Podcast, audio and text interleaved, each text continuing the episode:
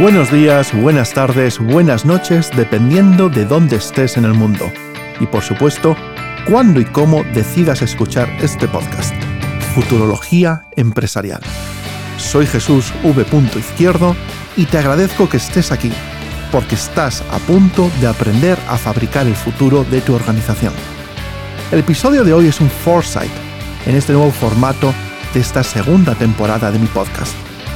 Con este formato buscamos predecir lo que podrá suceder en tiempos venideros en el entorno empresarial, y para ello viajaremos al espacio exterior, porque estamos asistiendo en directo a la fabricación de Next Practices por parte de grandes futurólogos empresariales como son Jeff Bezos y Elon Musk, que han apostado por invertir en otros planetas.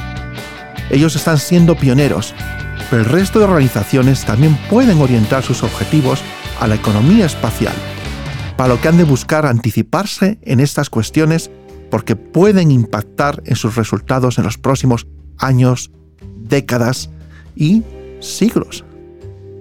Como ya he adelantado, los dos Next Practices en los que profundizaremos son, por supuesto, Blue Origin y SpaceX. Antecedentes. El interés del ser humano por el espacio se remonta a los inicios de la humanidad, pero es en el siglo pasado cuando aumentó la atención de la mayoría de la sociedad por esas cuestiones. Algunos hitos de relevancia fueron, por ejemplo, en mil novecientos treinta y ocho, la emisión por radio de la adaptación de la novela La Guerra de los Mundos, de H G Wells.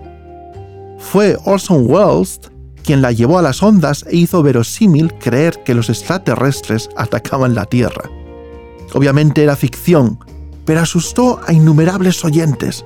Llegó a la portada del New York Times y puso de manifiesto que la mayoría de los estadounidenses creían en la posibilidad de que los marcianos llegaran a nuestro planeta. Con la Segunda Guerra Mundial, los riesgos se convirtieron en terrenales. Sin embargo, con el final de la misma, las dos potencias resultantes, Estados Unidos y la Unión Soviética, quisieron visibilizar su confrontación más allá de los límites terrestres. Empezaba la conocida como carrera espacial, que tenía entre sus objetivos, por supuesto, explorar el espacio para avanzar en la investigación científica, pero sobre todo, aumentar el prestigio nacional y desarrollar ventajas militares y estratégicas frente a países potencialmente enemigos. Hoy, en el siglo veintiuno, asistimos de nuevo a una carrera espacial, pero que da respuesta a otro tipo de razones. A día de hoy, el espacio es de interés para hacer negocios. ¿Por qué? Porque desempeña un papel clave en la fabricación de alimentos, en la fijación de precios de seguros y en la conducción de automóviles autónomos. Además, gracias a la conquista del espacio, se crean nuevos mercados orientados al turismo espacial y sí a la minería de asteroides.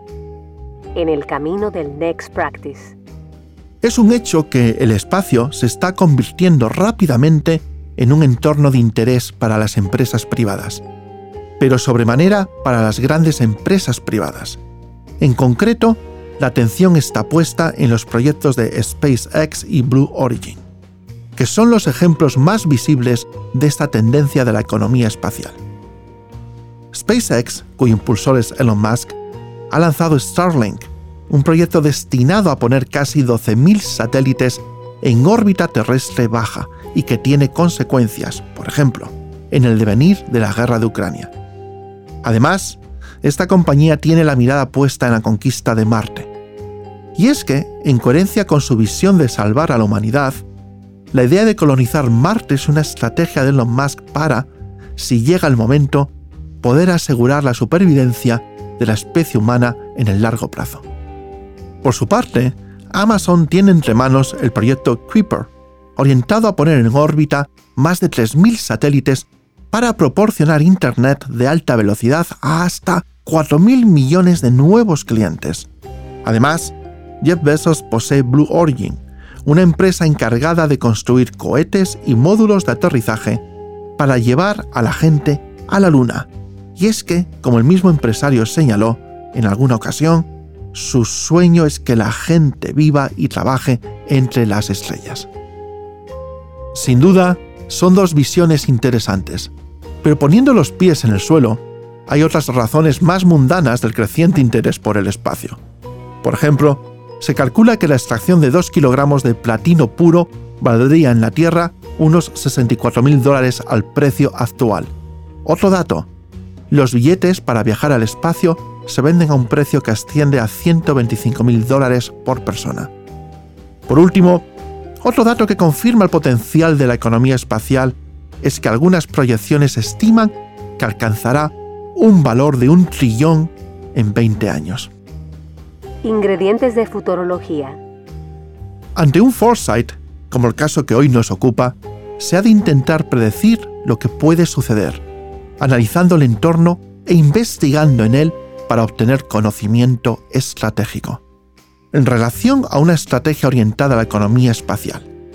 ¿Por dónde puede empezar tu organización? Te recomiendo tres puntos clave.